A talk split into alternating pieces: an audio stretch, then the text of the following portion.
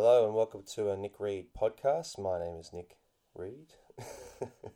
so if you're tuning into this, um, this is the first attempt of me trying to put out a podcast for everybody to listen to. Um, so a little bit about myself and what I do. Uh, my name is Nick Read. I run my business personal brand Nick Read Entertainment. I'm a full-time musician, singer, guitarist, DJ, MC, based on the Central Coast. I service Sydney, Newcastle, Hunter Valley, uh, Central Coast. I've been out at Tamworth, I've been down to Bowral. I've done Kangaroo Valley. I've done Coffs Harbour. So I've kind of been all over the state, and I've been doing weddings for about seven years and playing guitar and singing since I was seven, and I'm 25 soon, so that's about well, 16, 17 years. And I thought I'd put this podcast out because I get so much joy with working with clients one on one and being able to, within the space of 10 minutes, unpack and take away all the stress of couples when they're planning their weddings and their wedding days because they know that they're working with somebody that they can trust and somebody that can really unpack things for them. So I thought rather than trying to uh, do a thousand weddings a year and, and have that same impact, I thought I'd put out this podcast out for free just to help educate and inspire couples out there that are planning their special days. And hopefully, there's some really good points. The goal is to interview suppliers that I work with and trust um, to help bring really valuable information uh, in regards to planning weddings and decorating and you know scheduling things and what to do and when to do it and what to look for in your suppliers, um, all those kinds of elements. And I know that nobody's got the time to kind of click and read a three or four page blog or a 20 page ebooks, but everyone's kind of got 10 minutes while they're dropping the kids to school or whatever to pop something on in the car. So that that's the goal of, of what this is. Uh, so I want to start with my first episode talking about timelines and talking about scheduling your entire wedding day and how that kind of looks, how it kind of works, what you should look for, um, just a few different ideas and formats. Now, there's two ways that you can plan.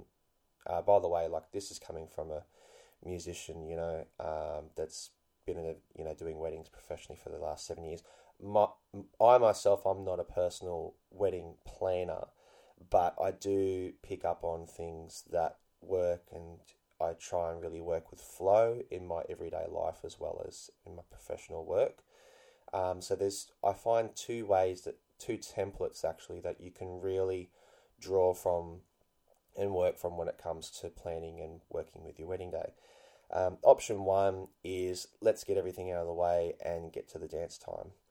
Um, so how that kind of looks is, uh, say for instance, when you're looking at a wedding reception, uh, you'd walk in, cut the cake straight away, go to your first dance straight away, everybody sits down, you go straight into the speeches, about half an hour or so, and then after that, entrees come out, mains come out. Accordingly, um, you have some dessert if it's there, and then you just go for it. And you have you have your dance, and all the formalities are done. And how that kind of looks is, say for instance, you've got a six p.m. start and eleven p.m. finish. The first hour is dedicated to getting all the formalities out of the way, and then you've got four hours of mingling, dancing, partying, catching up with friends and family. Now, that can be quite full on. That first hour can be quite um, intense because there is so much going on, and people are expected to sit for that duration, um, and that's fine. Um, the second option is you want to take your time, you want to obviously do things by the book, you want to look at um, enjoying each moment and not feeling rushed. Um, and that's fine. That's the second kind of template that I draw from. Um, if dancing is important to you, I like to work from planning timelines in reverse or reverse engineering it. And what that means is, say for instance, you've got to finish and wrap up everything at 11 o'clock. You obviously don't want your first dance to be at 10 o'clock because then you've got an hour of actual partying time and then you've got to pack up and go home. So I like to unpack it and go, look, if you want, you know, two hours is a lot of dancing, two and a half hours is a really solid effort.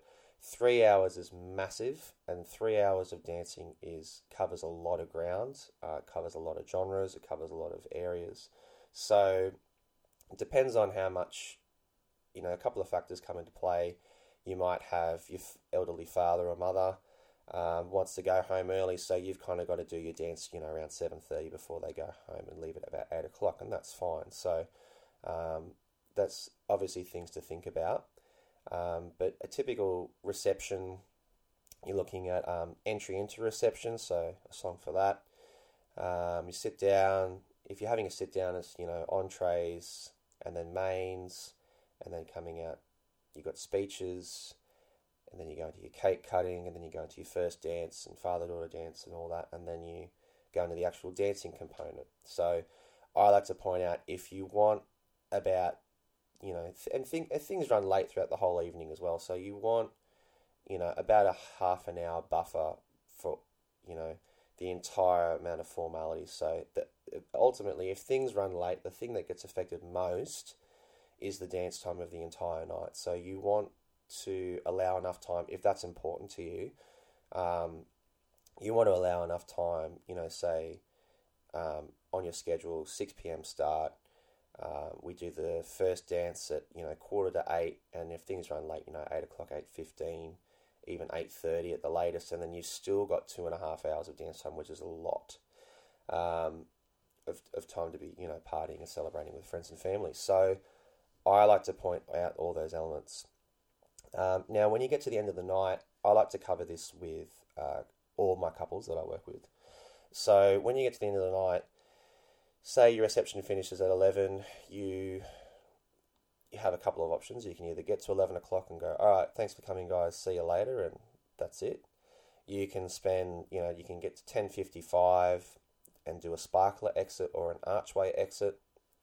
Um, so you get everybody to make like a human tunnel and put their hands up and go along, and um, you go through, you know, as a married couple. Um, or you can spend the last 10 or 15 minutes of the night going around and saying goodbyes and thank yous to each and every person in a farewell circle. Um, or you can do a combination of these, but the idea is that when you get to the end of the night, if there's still a lot of guests there and you um, want to be send off in style, there's a couple of options there for you to think about. A couple of other tips um, based on the ceremony as well. So, say for instance, you've got family that's uh, chronically late, i.e., my father in law. Sorry if you're listening, Don.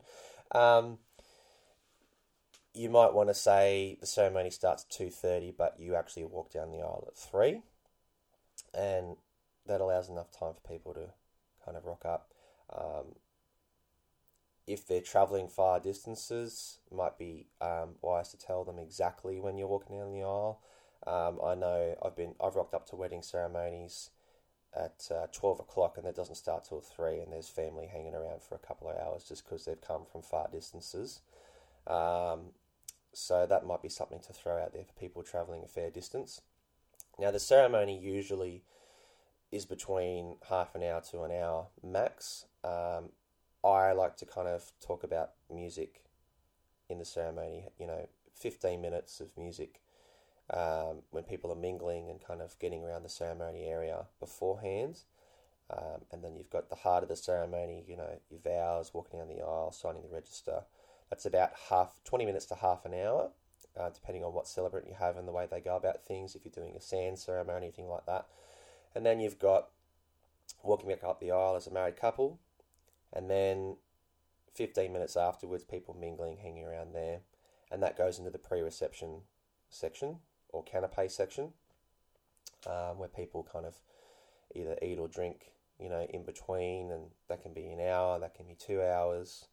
Um, so my advice for that would be, um, if it's a really really hot day and it's outside and there's no shade, you kind of don't want to have people having two hours of canapes there before they can get into a reception venue in the shade and the cool area.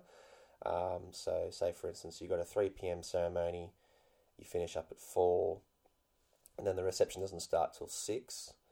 Um, so that can be uh, quite tiresome being out in the heat for that um, length of time.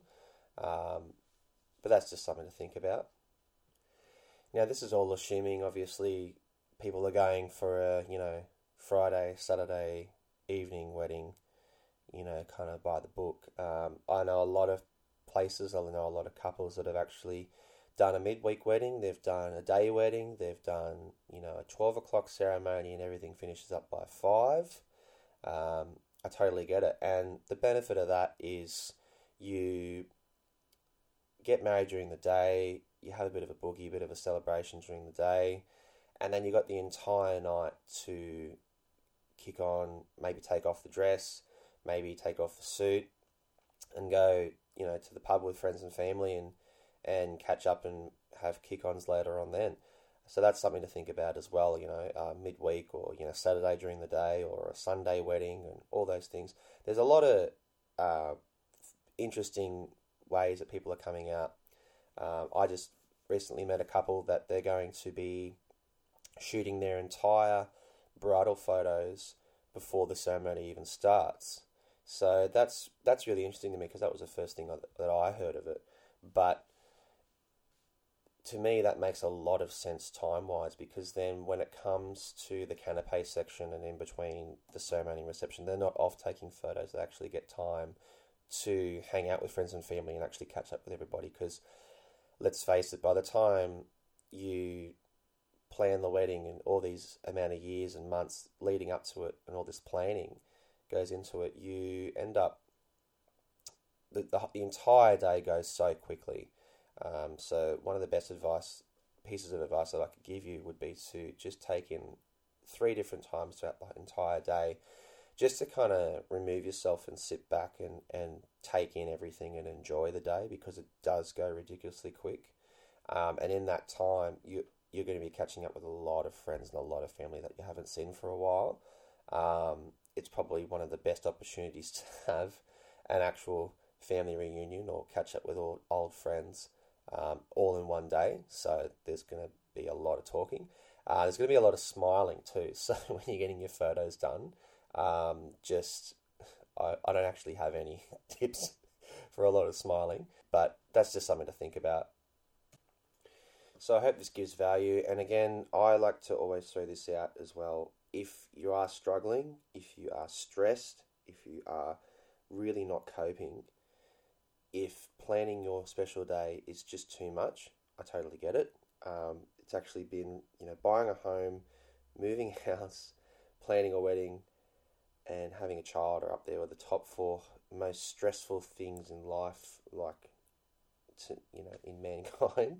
So if you're just not coping, get get a professional's advice. Um, sit down with someone who's an actual wedding planner, and and and nut out the day. And and having someone there that can work with you, and your partner, is is priceless because you they, they can take you through all these elements to help make sure that okay this is due okay we need to put something like this together and, and, and timelines are just one thing of many, many, many things that need to go into uh, planning a wedding. You know, there's seating arrangements, there's there's guest lists, there's save putting out save the dates, there's you know choosing the right suppliers and all the research that goes into that, and making sure that everybody works as a team rather than a group of individuals. You know, um, putting your trust in the right place. Uh, places, you know, and and picking the right venue, all those elements play into all of those decisions. And if you if you are struggling, if you if you're just not coping, if if you're both working full time and, and you, you can't find the time and it's getting too much, maybe consult a wedding planner that does it professionally, you know.